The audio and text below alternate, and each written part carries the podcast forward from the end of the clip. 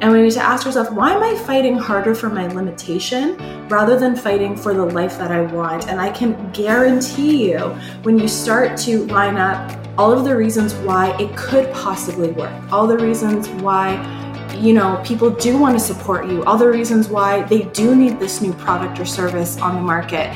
When you start to make your belief about that stronger than the opposite, you're going to see how many opportunities have been right in front of you the whole time, but you just could not see them because you were focused on the wrong thing.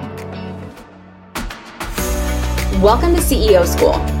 We're your hosts, Suneera Madhani and Shannon Monson, and we believe that you deserve to have it all. Less than 2% of female founders ever break 1 million in revenue, and we're on a mission to change that. Each week, you'll learn from incredible mentors who have made it to the 2% Club, as well as women well on their way, sharing how they've defied the odds so that you can do it too. You're a real business now. Class is officially in session. Hi, everyone. Welcome to this week's episode. I am so excited to talk to a 2% clubber, um, Reese Evans here of Yes Supply. And I'm so pumped to talk to Reese today and share her incredible story um, about how she launched her company, how she scaled her company, and has put hundreds of women through her coaching certification through Yes Supply. Hi, Reese. How are you? Hi, Suneera. I'm great. It's so excited to be here. I'm so pumped to have you. I honestly, yesterday on our pre call, I love to do these pre call interviews, and I was like, save this for the podcast, save this for the podcast. Our conversation was so awesome. And I'm so excited to share this with our audience because I know they're going to absolutely love it.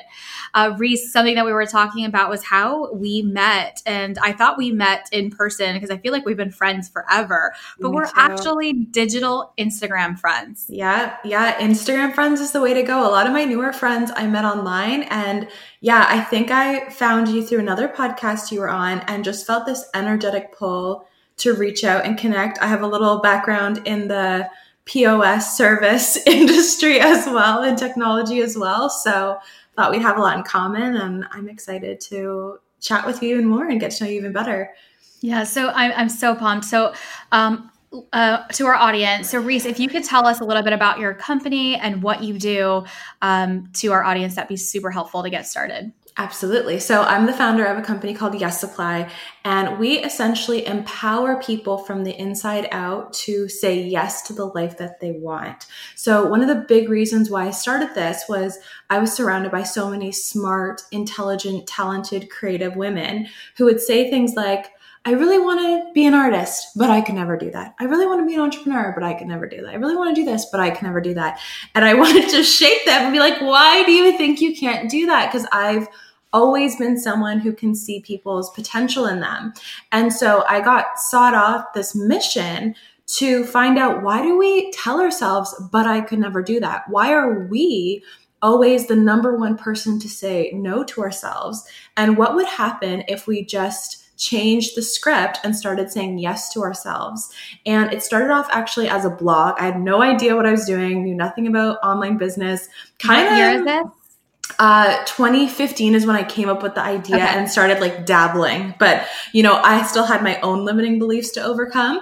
Um, so worked through those, interviewed online or not online, interviewed entrepreneurs to get them to share how ha- they had found their passion and turned into a business.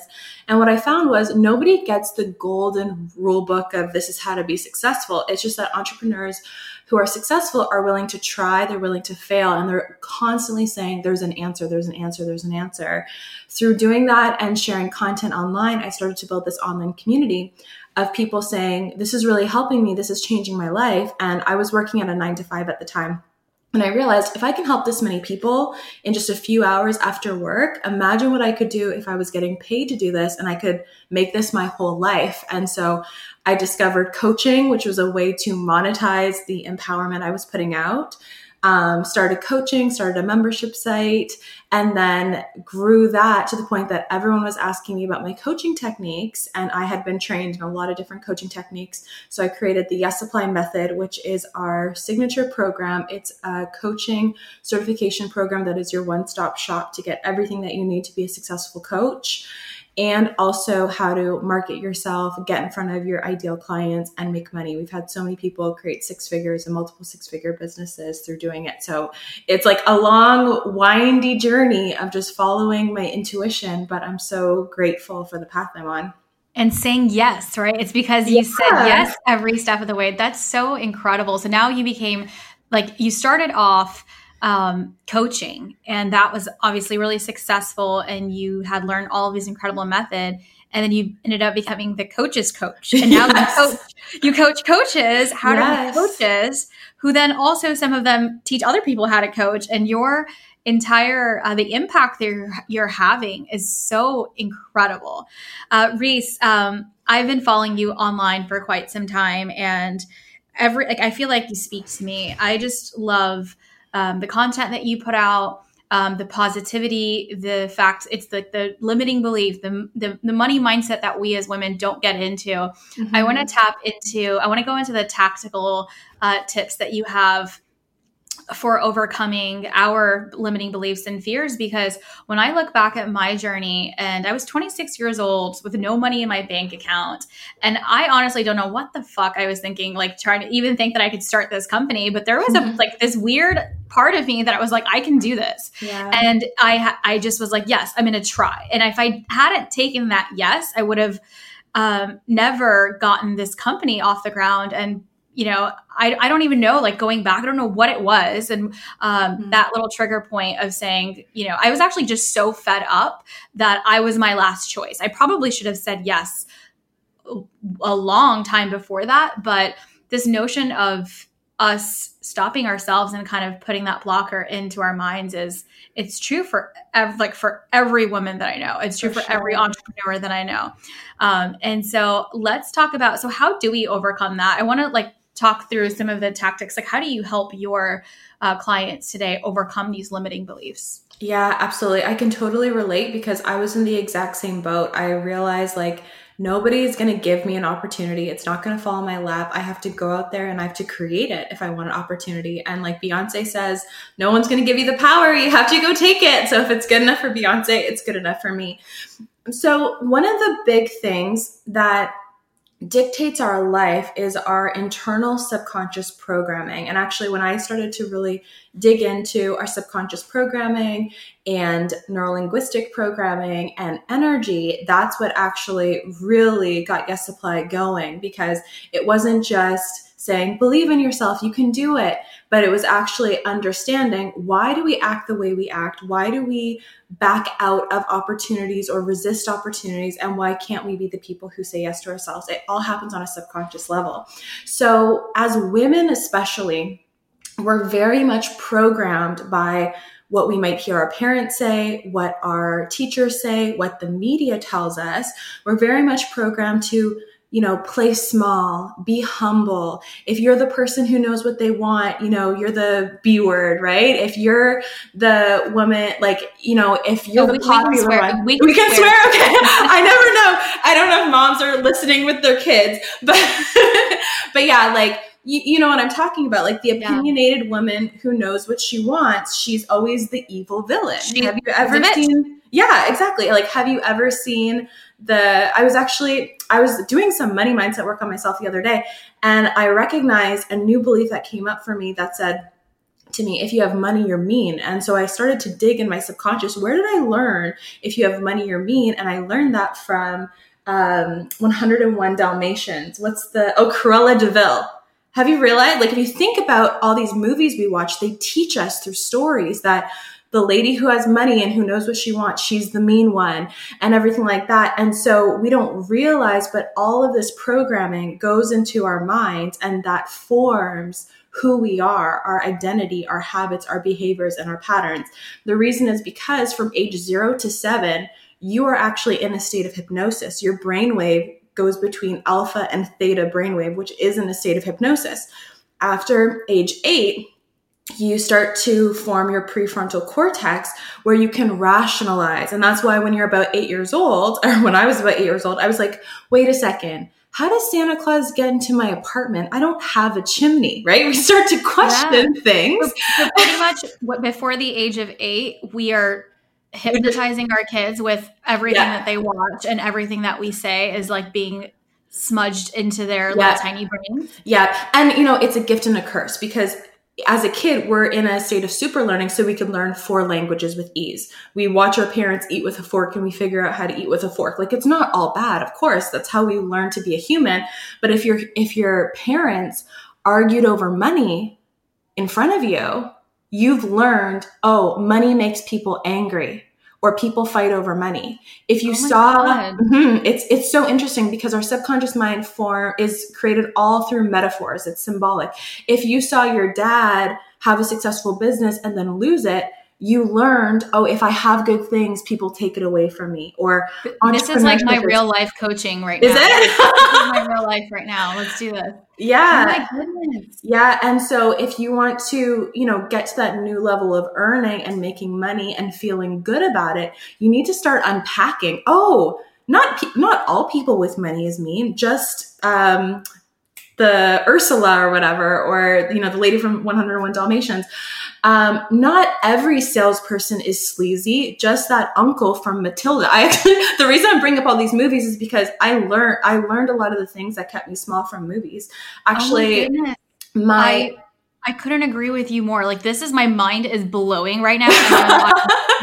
your mind is blowing. This is so true. Yeah, and even um, my early twenties.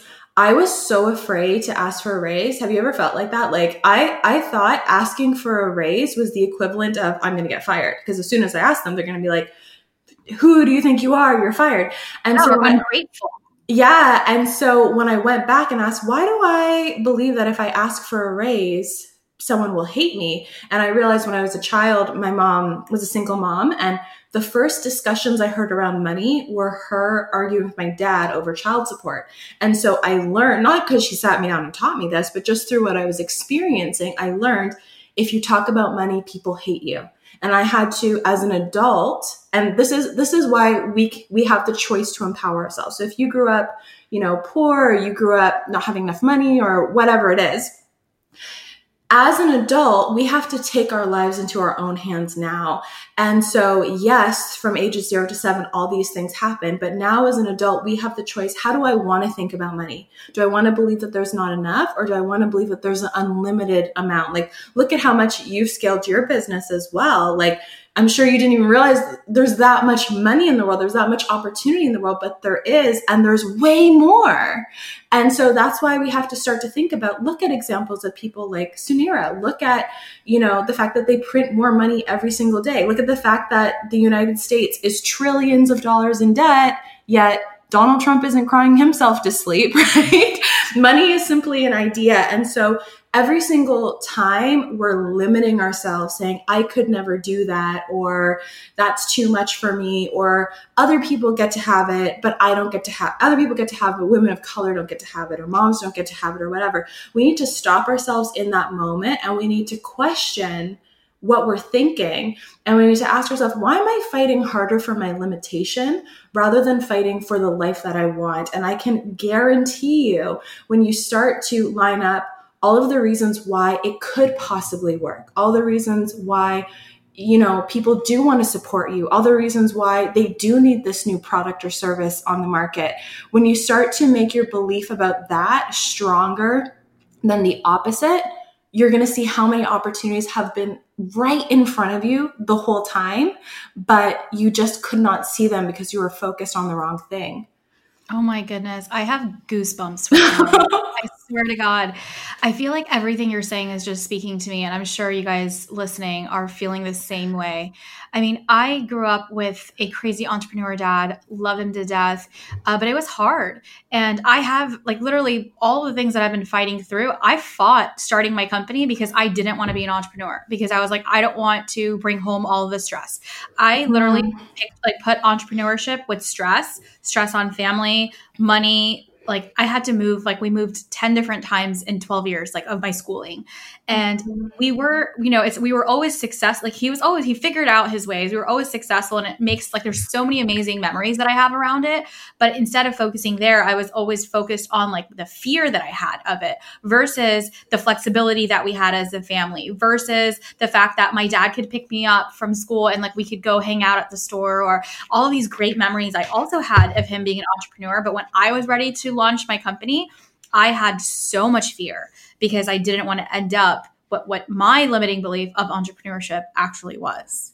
Mm-hmm. And that's the thing. We always have the choice. Like, you can be an entrepreneur and move 20,000 times, or you can be an entrepreneur and be sitting in your pajamas and running your company, you know, from anywhere in the world. Like, I am not pajamas, but in my comfy clothes and my little Ugg slippers every single day. Like, we that's the beautiful thing especially now you know things were you know different a few decades ago but especially now if you have an internet connection even sometimes if you just have a cell phone you can start a really successful business so I want to pick on something that you talked about. I heard you say the notion of the limiting belief of because I'm a mom. And mm-hmm. I see that all the time. And I know, Reese, you're about to have your first baby and you yes. haven't experienced that belief yet. But trust me, when the baby arrives and you're going to be torn between taking a sales call or doing something for the company and the baby needs you, there is this crazy notion of mom guilt. And mm-hmm. it, you really do feel like you're a shitty mother because you are, or actually, you were trained to think that way. Yes. Subconsciously, we are trained to think that we are shitty mothers if we choose our career. So let's, I'm sure you've done a lot of work with women around this topic. I'd love to hear your thoughts on how we kind of break through that because everything that you shared with us, it, it makes sense, but it's hard. Like I wish I could just turn it off, right? Like I don't, how do you, how do you make people turn this limiting belief off? Totally. Yeah. I've worked with so many moms on this. They believe they can have one thing or the other. They can be a good mom or a successful business owner.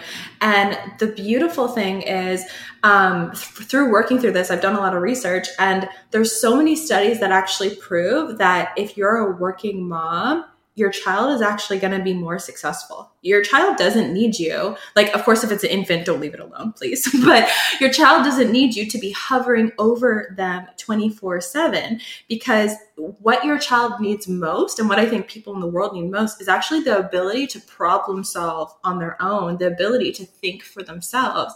And so if you think that you need to be hovering over your child. They can't play by themselves, they can't learn things on their own. What you're doing is you're actually taking away the opportunity for the child to figure out things for itself. And, you know, I grew up in a single parent household. My mom worked really hard, but she wasn't always with me. I was at babysitter with babysitters and everything like that. And I think I turned out pretty good, right? So, so what, what we have to do is we have to look at the opposite and, and recognize like, when did we believe that we have to hover and, and be there all the time? And if we don't, we're bad. You know, we can actually set an example for our children that you can have it all. Like, I'm really looking forward to becoming a mom because I want to, you know, do a live stream with my baby feeding. And, and because I, I see so many moms who are like, oh, well, I can't do a live stream or I can't do a video because the kids are in the background.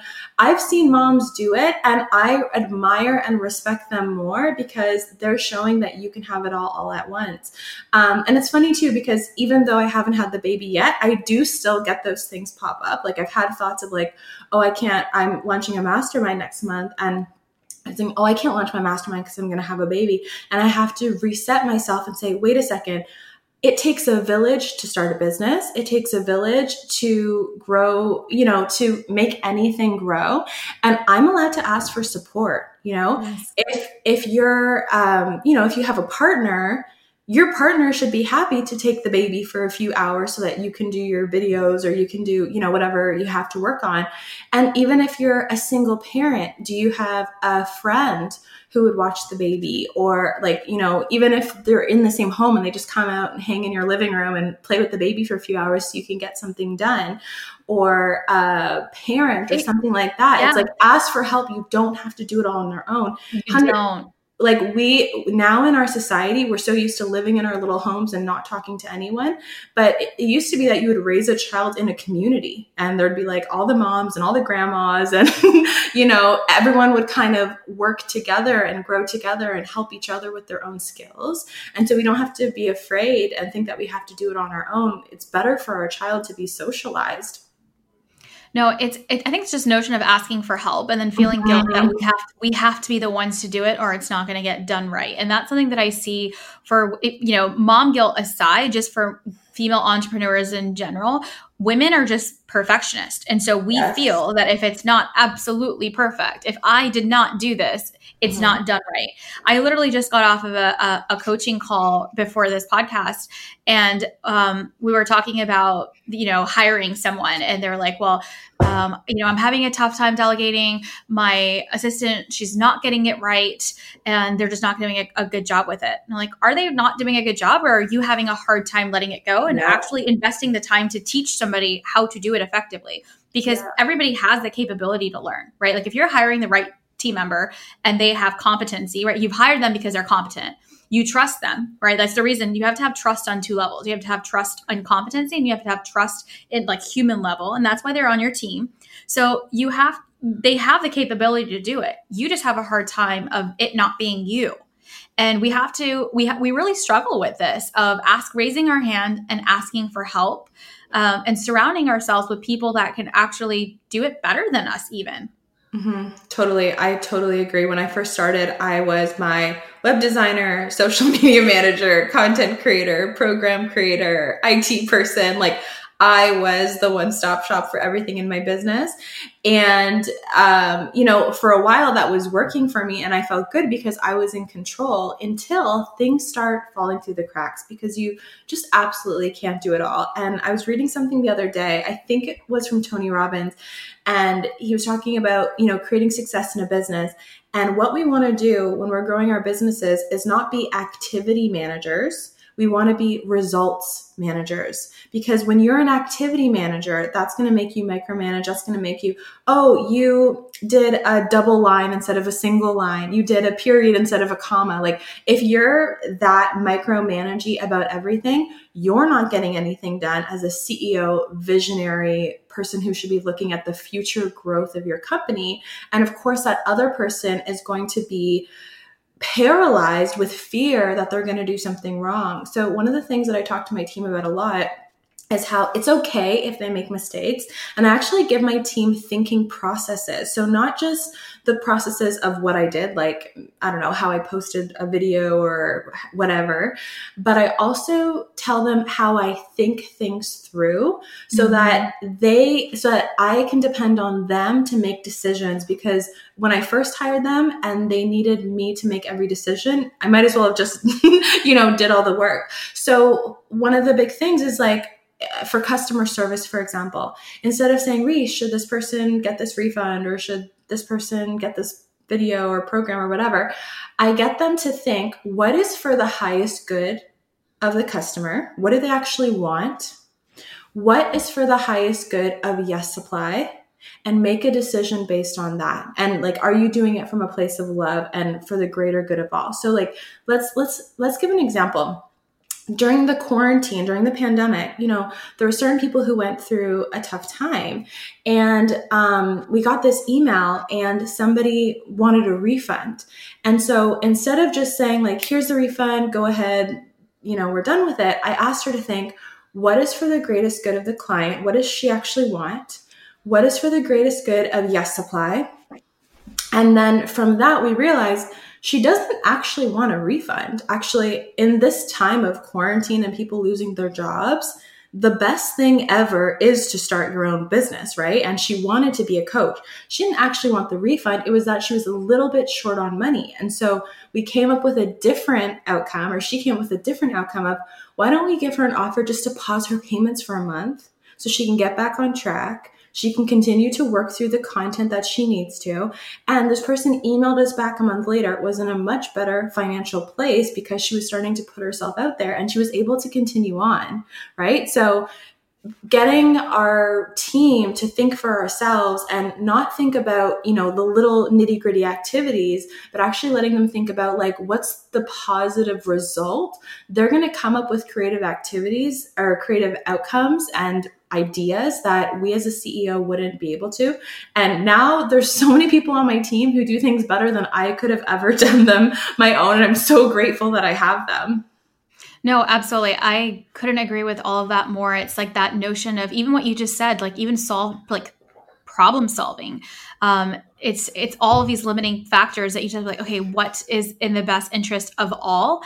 And sometimes mm. we're just so we're so fearful of the outcome. Like we've already determined that stuff like our mind always goes negative first. Like that is just naturally yes. for some reason where we go. And we assume that this person is so it's we call it i call it the story in my head right so yeah. this is some the story in my head is that this person is really angry and she mm-hmm. needs a mm-hmm. refund and if i don't do this then she's going to write this nasty review about me so it's easier for me to just it's easier for me to just hand the, over the money back right like it's just yeah. easier and it's actually it's actually it, it, takes it takes skill and it takes skill to say hey let's just think through this and find a solution it takes a little courage to like get on the phone right? And actually understand their reasoning. And then when you do that, you're actually like, oh shit, that was just a story in my head because that's what we do is we create stories all day long about sure. everyone. Everything mm-hmm. that's happening around us. The story in our head before we go ask for the raise is that I'm going to get fired. That's the story that we've created in our head and we continue to like fuel and share that story and that causes us to not actually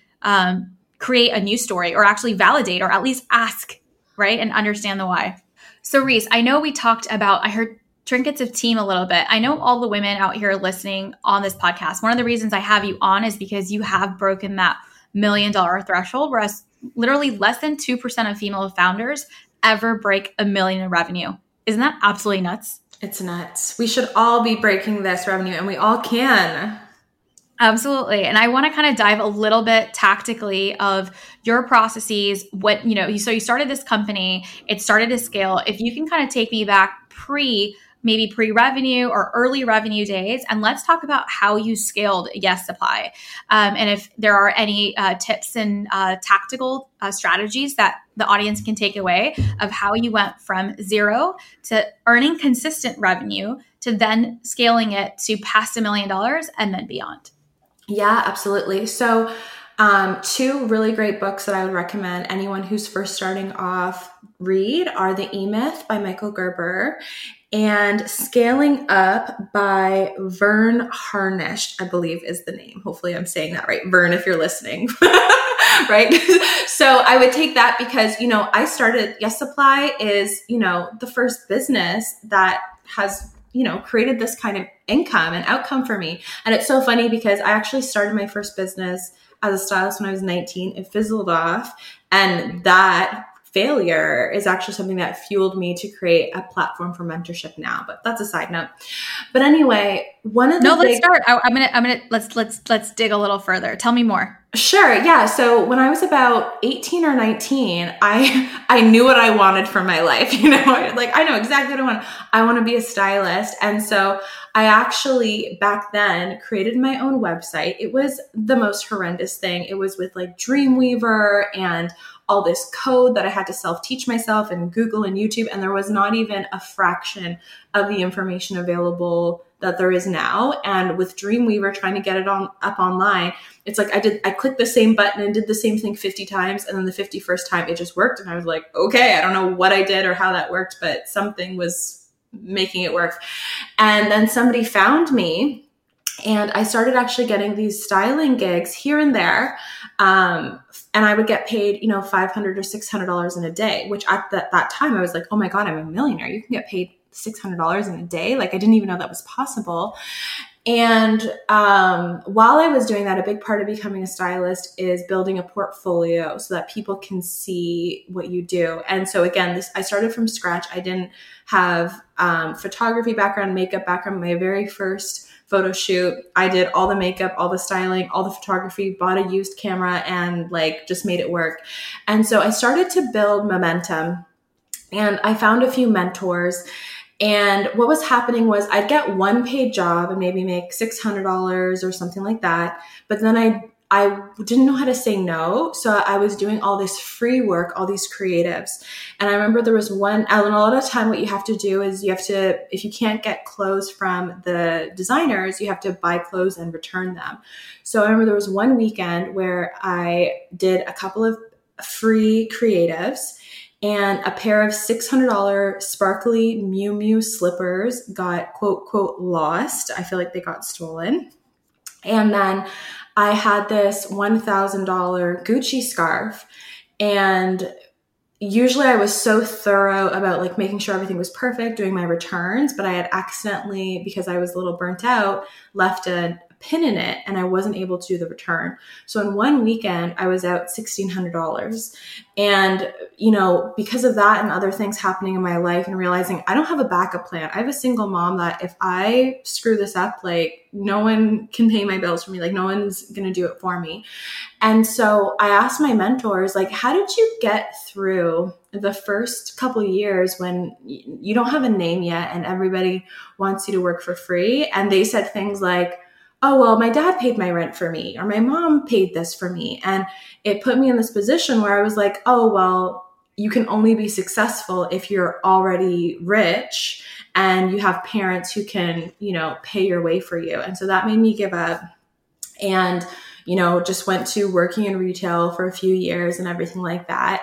But when I started Yes Supply, um, it's funny, I was working in retail. I had been job hunting and couldn't find anything. And I job hunted like it was my part time job. Like I'd come home and I'd send out like six resumes an evening, could not find a job, would go to interviews, would not get them. And that's when I had that aha moment of like, if nobody else is going to give me an opportunity, I need to create the opportunities for myself. And so I grabbed a journal and I just started writing down like, what would I ask for if I knew the answer was going to be yes? Like, what do I wish existed? And I wanted to create a platform that empowered people to go after their dreams, even if it, even if they've gone through tough times and even if they didn't have anything. And that's why I started interviewing entrepreneurs.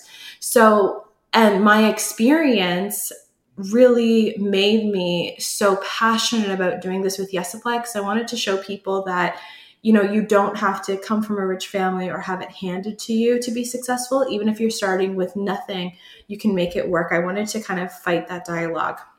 So That's so incredible. Yeah so fast forward into starting Yes Supply. Um, i think a big thing is obviously the customers right? You you know that every single company in the world has a sales department and you need to be focused on customers. And so what I did without even realizing is I started working on building my customer base before I even had a product, before I even knew what I was doing because I was creating this online content and I was attracting my ideal client. I didn't know it was my ideal client. It was just the people who I wanted to help, right? But I was creating content that empowered women, that empowered creatives, that empowered people who wanted to take the leadership role in their life to say yes to themselves. And like I said before earlier in the podcast, I was getting all these messages from people saying that what I was putting out was helping them. And I realized it's not just like a, a, fun idea for me to make money. I actually believe that it's my duty that I make money from this because if I'm able to help people while just doing this part time in my evenings, imagine how much I could help people if I could focus on this for that extra 40 hours a week. I didn't have to go to another job. And so I, you know, through synchronicities and serendipities, somebody interviewed me for her blog and she had a Facebook group. And I was like, what is a Facebook group? So I went to this Facebook group and I saw all these coaches and I was like, oh my God, they're doing essentially what I'm doing, but I don't have a product yet. I'm not, you know, making money from this yet. So that's when I'm not getting paid to do it. I'm not getting paid to do it. Yeah, exactly. But I was building a community, which was great. And so I started investing in myself. I took courses on online business and coaching, and everything just kind of started to snowball from them. And Mm, that's interesting. You invested in yourself. a hundred percent. Like literally, I meet so many entrepreneurs who are like, I'm still, I'm just figuring it out. And like, why don't you just join a group or learn from other people that have already figured it out? Why are you trying to do it the hard Yeah. way? Just It's like- invest in the right, te- like the right mentorship. Totally. It's like pressing the fast forward button, honestly, because I was trying to I was trying to figure it out and you know, I YouTube University and everything like that and there's so much information you don't actually know what's about what worked. But as soon as I found someone who was essentially living the kind of life that I wanted and grew a business like I wanted, I was like, well, they clearly know what they're doing. I can just hit the fast forward button and work with Yeah. them.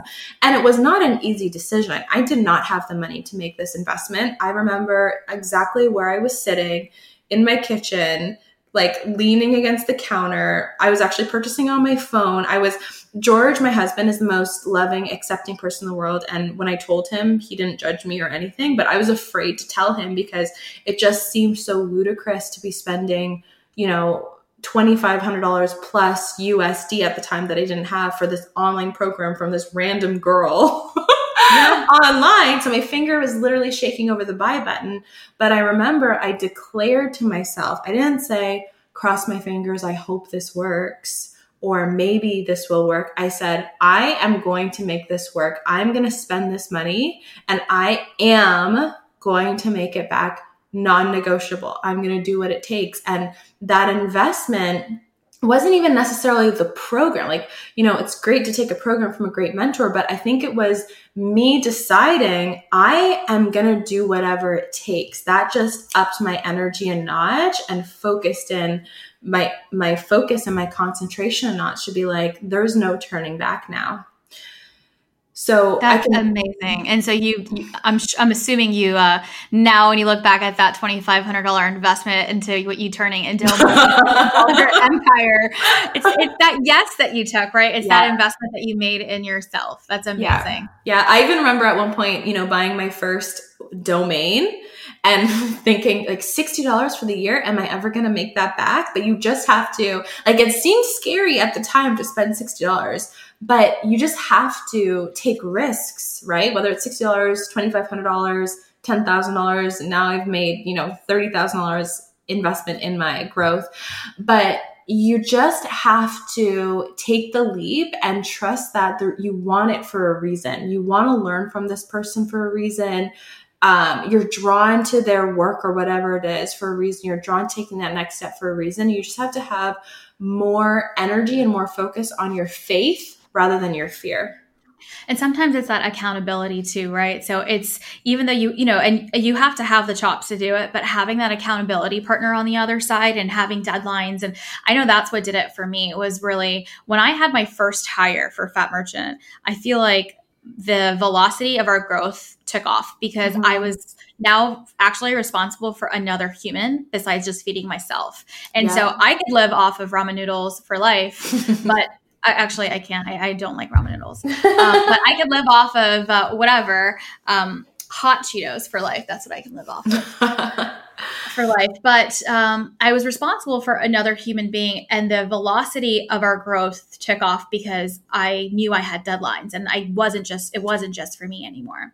Yeah. Okay, so fast forward me. So now that you've invested, you invested in yourself, you started learning, you started taking um, courses, and you're investing in self growth so that you can apply it to your business. Then what happens? Yeah. So then I created a program. So like I, like what I was saying before, businesses, like I was thinking about it even when it was just little and I realized I can make this a business. I started to think about like how are the highest level businesses operating, right? And I think it's really important to learn from people who are in a position that you want. So, you know, top businesses also have a product department. So I started to create a product, which is my coaching program. And I had little products. I had a social media calendar and then I had a membership site. But what actually started to help us make the income that we needed was coaching programs because you can charge a lot higher ticket. And then, of course, that's going to help you pay your bills and everything like that so much easier. So I created a coaching program, worked with a few people one on one, and really dialed it down to help them get amazing results. And now looking back, it was almost like they were my beta testers, right? Because I work with these people, I found out what are the common limiting beliefs of my ideal client, what are their current obstacles, how do I help them get there, what's the best process, switching things around. I made it better and better and better and better. And then I was looking at, okay, now how can I continue to scale? How can I get this to a next level? So one of the things that I'm always thinking about is I'm a, I don't know if you know any, have you heard of human design? Yes. Okay, so I'm obsessed with human design. So I'm a manifester. So, how my human design works is I'm really good at starting things, and then it's my nature or how I'm supposed to work to inform and include other people and invite them to, you know, reach whatever vision we are working towards as a team or whatever their vision is. So, one of the things, like if I'm doing the same thing too often, first off, I get bored. I can't do the same repetitive for, thing. For our audience, can you just explain what human design is? What is human design? So I'm not really a human design teacher, so I would tell everyone to honestly Google it. But human design is essentially, I believe it's a mix of astrology, and a channeled message from somebody named Ra.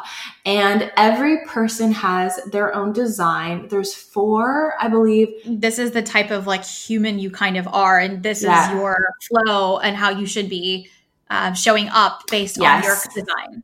Yes, exactly. It's like your best way to work in the world, right? So, you know, for somebody who I believe like a projector, if they try to force things to happen, it's not going to happen as well as if they sit back, they're more in ease and they wait for an invitation.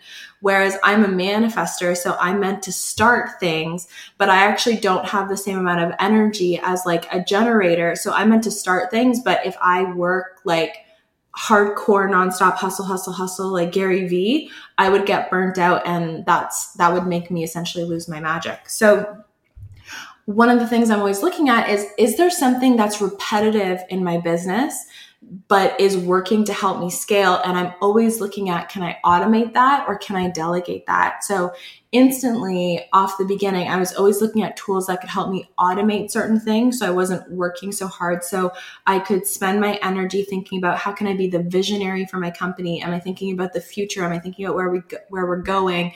Am I explaining the message to the people that I'm working with? So either automating it or delegating it. And like even before I had quit my job, I actually already had a customer service virtual assistant because I realized, you know, answering the same question over email or doing the same repetitive task, that's not where I can, that's not where I can best utilize, you know, who I am. It's better for me to figure out what is the process, dictate that process to somebody who's really, really good at doing more repetitive tasks and um, taking action on processes and then when they feel comfortable with it, I know that that's getting done and I can focus on the next thing. Because as a CEO, you're building. So I'm always looking at how can I delegate, everything like that. And the important thing as well, I think you were mentioning earlier how sometimes, you know, someone hires someone, they say, oh, it's not working, they can't do it as well as me. And I think a really important thing to have as well as a leader is patience, right? If you're expecting someone, like nobody can read your mind. So yes. that means making sure that you, as best as possible, are brain dumping. So if I have a, um, something that I do, a process in my business that I know would be better suited for someone else on my team, I love this tool called Loom. Have you heard of it? No. Oh my God, you need it. It's like a screen recording app. So just say I have ah. to go, yeah, just say I have to go and I have to like, I don't know, process um, somebody who can't log in, for example. Like what I would do is turn on Loom so I can record my screen and say, first you click here, then you click here, then you open this program, then you click here. Now I've brain dumped my brain onto something that my new hire can watch. I also have a manual. So we have a manual that we keep in Google Docs. And every single every single time I was like, okay, I'm to do this right now, but this is the last time I ever want to do this because I need to be focusing on the vision, not the little, you know, like technical stuff.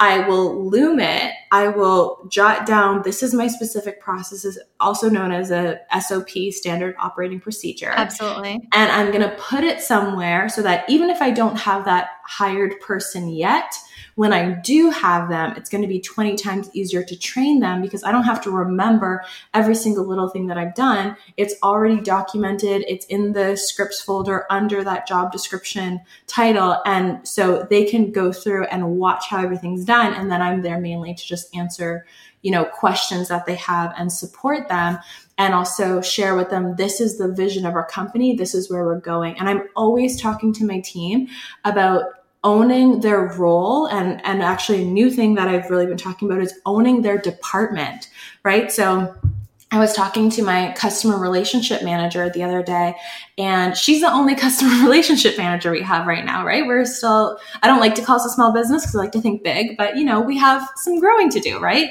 So I was telling her, even though you're the only person who's a customer relationship manager, don't think within your role think within the department and if the department of customer relationships of you know making our relationships better with people needs um, help from support from somebody who's outside of that you can ask them a question. If you need a software that you don't have let us know. We'll give you the credit cards so you can buy it. Like if you need a course or something so that you can learn something that you don't know, let us know because I know that a team, a company that wants to grow needs a team that's always growing. And that means that I can't put anyone on my team inside a little tiny box.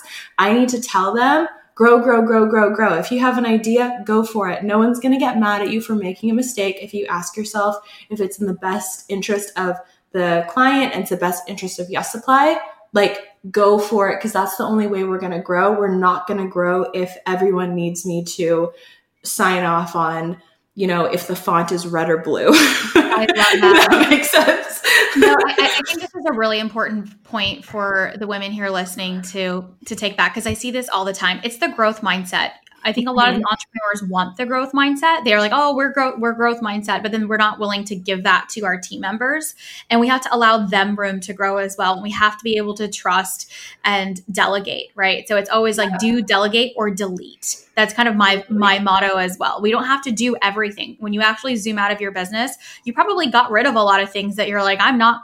I don't even want to spend my time here. I don't even need my team to spend time here because mm-hmm. it doesn't move the needle. Um, you also talked about a, you know, the theory of making sure that they can't read your mind. I love the tool. I'm gonna, and it's Loom. I'm gonna get that right away. Yeah. But yeah. creating SOPs, standard operating procedures. I literally just described it on a on a coaching call as it's the it's like the like the the playbook for dummies like it is literally like you're talking to a 5 year old and you yeah. document it step by step by step and it takes just it doesn't even take that long to do. You just have to sit down and when you're going to create this process that you want to delegate off. It's even if you don't even have the team member yet. And yeah. i love that you said that because i we've always done that. Even though we didn't have that team member yet we recorded that process so that when we were able to um, to bring on that team member, it was so easy for them to go in and get trained without me having to sit here and even do like they had a playbook already to go off of. Yeah. Um, I couldn't agree with that more. I'm so excited for that for our audience to practice these exact strategies. So now you're growing your team. You have you've decided that you're gonna you know, you're scaling back the one on ones and you're like, I'm going to actually coach the coaches. now 600 women, I think we talked about through yeah. Yes Supply. That is just so incredible. When you look back, and and also you've almost like taken yourself out of the job like this is what yeah. i absolutely love about what you know you've done for your business um, is that you've delegated and you've gotten the team members up to where you can just show up to where your energy for the company is best needed. You can show up to train. You can show up to do, um, you know, you know, show up as a visionary for the company and and continue to grow. And you've pulled yourself out of the business versus if you're in the day to day, you probably couldn't have grown Yes Supply as quickly as you did. Yeah, absolutely. And I think that's something we all need to know. That's our responsibility. Like your responsibility as the business owner is to ask yourself, how can I best contribute? I know that I cannot best contribute when I am knee deep in like accounting or like spreadsheet. Like that's just not my joy. And I'm so grateful for my accountant who loves that stuff, but that's not my joy. I know that I help the most people when I'm able to be in a good energy, showing up and doing, you know, Instagram stories or making video content that helps people or making my program better so my students can get even better results and working with the students. And so this is so important for us to ask ourselves, what is our zone of genius? And yes, at times I've had to do the things I don't want to do, like what we talked about before. I had somebody to help people with their lost passwords. I was doing the lost passwords, but it's always thinking about where is the future going and planning for that. So, um, having that CEO mentality of like, if I could pay somebody to do this, then and it's underneath my pay grade like as a ceo think of yourself as like you are worth $500 an hour or you are worth $1000 an hour so if you're finding yourself doing something that is worth $20 an hour it's time for you to pretty quickly start to think about delegating that. And it's scary at first to be like, oh my God, I have to feed another mouth. What if this happens? What if that happens? But you gotta, you know, we know that what we focus on expands. So you have to focus on what are all the opportunities I'm creating for myself by actually giving this role to somebody else? So I'm always thinking about that next level and how I can, can contribute more. And I do it. It's so funny. We were talking about this in our pre interview as well, but I'm doing it from a place of service, right? Um, in the E Myth book that I mentioned earlier, he talks about working yourself out of your business and that's appealing to me, not because I don't want to be. Called, is it Behemoth? No, no, E Myth. Like E-myth. the letter E. Yeah. E Myth. Can you spell it out for our audience? Yes. E dash, I think it's a dash. E dash oh, M Y. Yeah. You do know it. Okay. Yeah. Yes. By, by Michael Gerber, Michael Gerber, something like that. Yeah. So it was really appealing to me to work myself out of my business, not because I don't want to be here. I love my business, but when I don't have to be in the day to day, I can actually think about how can I reach more people? How can I help more people? And you're not, you're not doing that if you're stuck inside a spreadsheet. You're doing that when you're thinking about your growth. But Reese, it's also important to share with our audience that it didn't happen overnight. And oh no! Yeah, and so you did still have to send those um, the login reset yes. um, emails, right? So yes. we've all been there, and I think that this is definitely the goal, right? Like you getting to this point where everything, and I think for all the entrepreneurs that are listening, um, this is their this is their goal, right? To have a team and to scale their company where revenue is coming in, they're able to onboard processes are in place, automations are in place. It is a fucking machine, right? Like mm-hmm. this is like every founder's dream. And I'm so happy for you. You have made it, girl. And you're part of that 2% club. And it's incredible, but it did not happen overnight. You still had to send those emails. You still were customer support. You still were sales. You still were head of product. You still were head of account management and onboarding and social media. And so it's still a journey. And I want all the listeners to know that um, it is possible because um, Reese is here. I'm here. So many women that I interview were here, but it did take years um, and, it, and, you can learn from these women it doesn't have to take years for, for you um, but it's it's starting early it's identifying processes that you can start automating it's seeing things that you can start delegating off. It's important to know where your business is moving the needle and where you can actually de- uh, to delete so that you could focus on your zone of genius and uh, growing the company. And so it is still a journey. And I want to make sure that the audience knows that it, that it didn't happen overnight for you. Oh, for sure. No, it doesn't happen overnight. And, you know, today we've been talking a lot about team and team is essential because without a team, you don't have your company. I think that's why they call it, or in my mind, that's why they call it company because you want to be surrounded by the right company.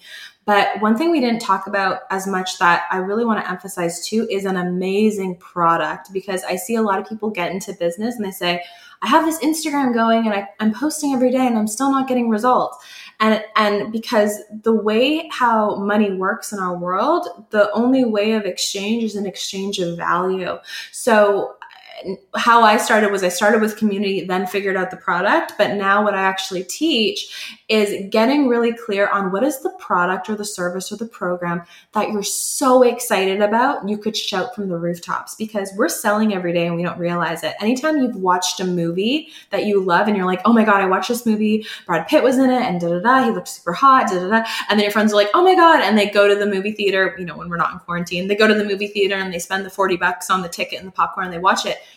You just sold something it just wasn't benefiting you. Or even right now, I've talked about the E Myth. I just sold that book, but I'm sure nobody was like, oh my God, Reese is being so salesy, right? Because when you love something, you talk about it. So I think one of the essential things is creating a, pro- a program, product, or service that you're so obsessed with that when you talk about it, it's just like you're talking about your favorite book. And that's how I am about my coaching method. And I know that's how you are about your program. You're like, oh my God, you need this. Like retailers used to take payments with like pen and paper and now they have you know all these technology and automations and i'm like you know people are trying to coach themselves just with questions when really you could just fast forward and use your subconscious mind and it's a thousand times better you want to shake people because you love it people feel that energy. When you have that energy inside of you, you can easily transfer it and people are going to run out to buy it. And also, your customers are going to become your biggest brand ambassadors. They're going to sell the program for you. And this is one of the first things that I saw when I launched the coaching certification. People were coming in their minds were being blown. They were getting amazing results and they were showing up on their own Instagrams or talking to their family and friends and they're like oh my sister's signing up my mom's signing up this person in my community signing up and we actually shortly after started an affiliate program because i'm like I want to, you know, give back and I want to appreciate you for talking about this. And our affiliate program is really fueling our business right now as well. But we wouldn't have these influencers and affiliates who love talking about Yes Supply if I didn't put so much energy into making it an amazing product. So whatever you're doing, make sure it's like, if you're creating a retreat, make it the retreat that you would want to go to. If you're creating a software, make it the software that you would want to use every day. If you're creating a coaching program, make it the coaching program that you want to sign up for. Like I'm jealous of my clients because I want to go through this coaching program. And then when you're selling, you're not going to feel sleazy because you're like, I'm actually giving you a gift. The fact that you can buy this for $3,000 is a steal because I know it's worth $20,000. And um, then your program just, or your product or service just starts to sell itself. And that's how your business can grow. And think of how many things you've bought because someone told you about them, right? So I think that's just the proof is in the pudding that it's so important to do something you're really proud of. I love that. And I, it could not be more true. Um, you know, and that's, it's just so important to have the right product. It's not just about having the vision for the company. If your product sucks, no one's going to buy it, right? Like no one's going to show up to the party. Mm-hmm. And even if they do and you get them to pay one time, they're not going to come back and they're not going to tell anybody. Exactly. Reese, this has been so awesome. I have so many questions. Um, I know that my audience will definitely come follow you at Yes Supply and learn more about your coaching program. But I have a couple of quick questions before we end the episode. Sure. Um, and so, Reese, when you kind of hit that, did you have a monetary goal uh, for your company like when you hit that $1 million mark did you celebrate in any way or was it like i love asking this on my episodes of what do you do when you like hit the million dollar mark or did you even know you know what's so funny? So I did celebrate. I went out for dinner with my husband. You know, I messaged a few of my close friends, but every new I feel I did a training on this recently, new level, new devil. I don't know if you dealt with this, but when I hit my first million, you know, I was always thought, "Oh my god, I'm to make a million. It's to be amazing. Confetti is to fall out of the sky." When I hit my first million, I actually felt some I don't know what the feeling was. It was like some guilt or some shame of like, oh my gosh, I got this and other people don't. If I talk about it, will they not like me or will they feel bad about themselves? And I actually had to do a lot of mindset work on myself when I hit that and reframe it as well you know, I'm doing this, but I'm supporting my team, right? I'm doing this, but I contribute a lot of money to charities. I'm doing this, and I'm also being an example for women, for women of color, for, you know, people who maybe don't have that cookie cutter look or whatever. And, or, you know, we didn't even get into this today, but I grew up in an abusive household. I grew up with a single mom, not really having a lot. So I had to really switch my brain to be like, I'm allowed to have this. I worked hard to get here. And now I'm actually going to use what I've learned to help as many other people who want it hit the same thing as well. Um, but yeah, so I celebrated, but I probably should have celebrated more looking back. But, you know, onward and upward.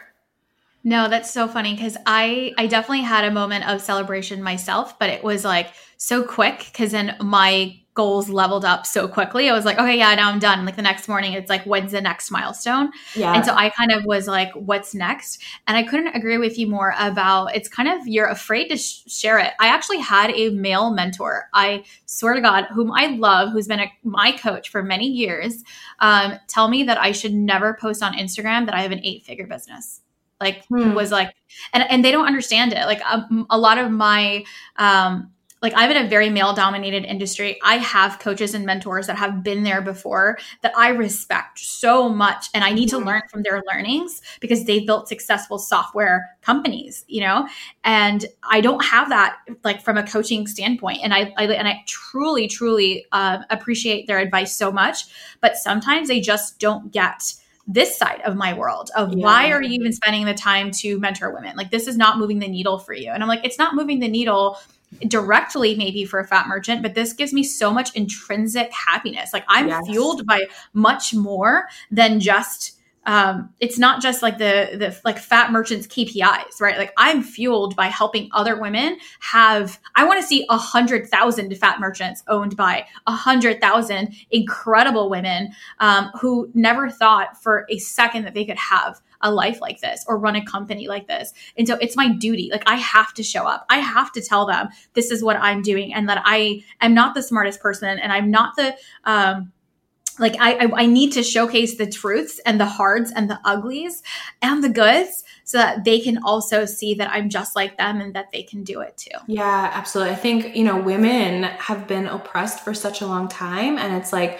how we're going to get out of that is by uplifting each other and supporting each other and that's so beautiful you're doing that because like this is our one life. Like do you want to look back on your life and say, "Okay, I built a successful business," or look back on your life and I built a successful business and I helped this woman, you know, feed her kids or, you know, showing people what's possible. And I know for me, I never would have gotten to this level if I didn't see other women doing it as well. I wouldn't know that it was possible to make 100K a month if I didn't see somebody else making 100K a month, right? So I think being that example not in an obnoxious or showing off way, in a humble way of exactly what you said. I did it, yes, but you can do it too. I did it personally without a business degree or whatever. And so, you know, if I if I can do it, you can do it too. I think that's a way for us to lift each other up.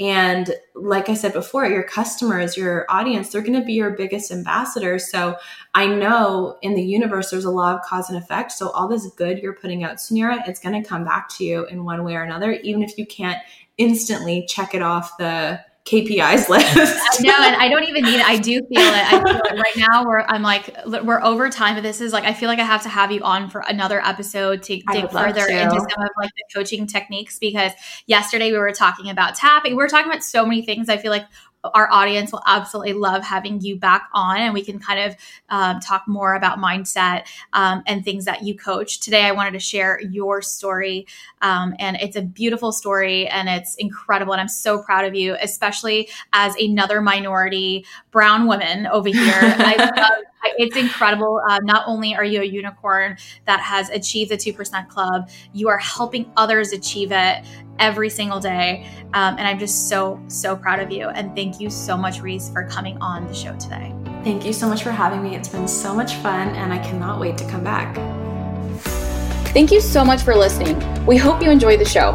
Follow us at CEO School on Instagram for show notes, inspiration, and exclusive behind the scenes that you won't find anywhere else. We also have an absolutely incredible resource for you. It's the seven lessons we learned building million dollar businesses. These are complete game changers, and we want to give it to you absolutely free. All you have to do is leave a review of the podcast, why you love the show, screenshot the review, and email it to hello at ceoschoolpodcast.com, and we'll send it your way. This episode is brought to you by the Icon Method. If you're a service based entrepreneur, a designer, nutritionist, photographer, educator, and you feel like the only way to make more is to work more, this is for you. The ICON method is our proven playbook to win back your time with passive income. It stands for ideation, creation, optimization, and niche. Here's the deal we love running big businesses, but don't believe that your business should run you. And there is a way that you can take your years of expertise and experience and turn it into six and seven figure programs that can change lives in your sleep. Our Icon alumni are running best selling online courses, membership sites, and digital downloads across every industry imaginable. And we want to show you how to. If you've ever thought about launching a passive program, or maybe you're just curious what this could look like for you, go right now to ceoschoolpodcast.com slash icon. We have an incredible free guide taking you step by step through the whole process. This has been completely life changing for so many women, and we want to invite you to dream bigger and expand your impact with this proven method. Again, that's ceoschoolpodcast.com slash icon.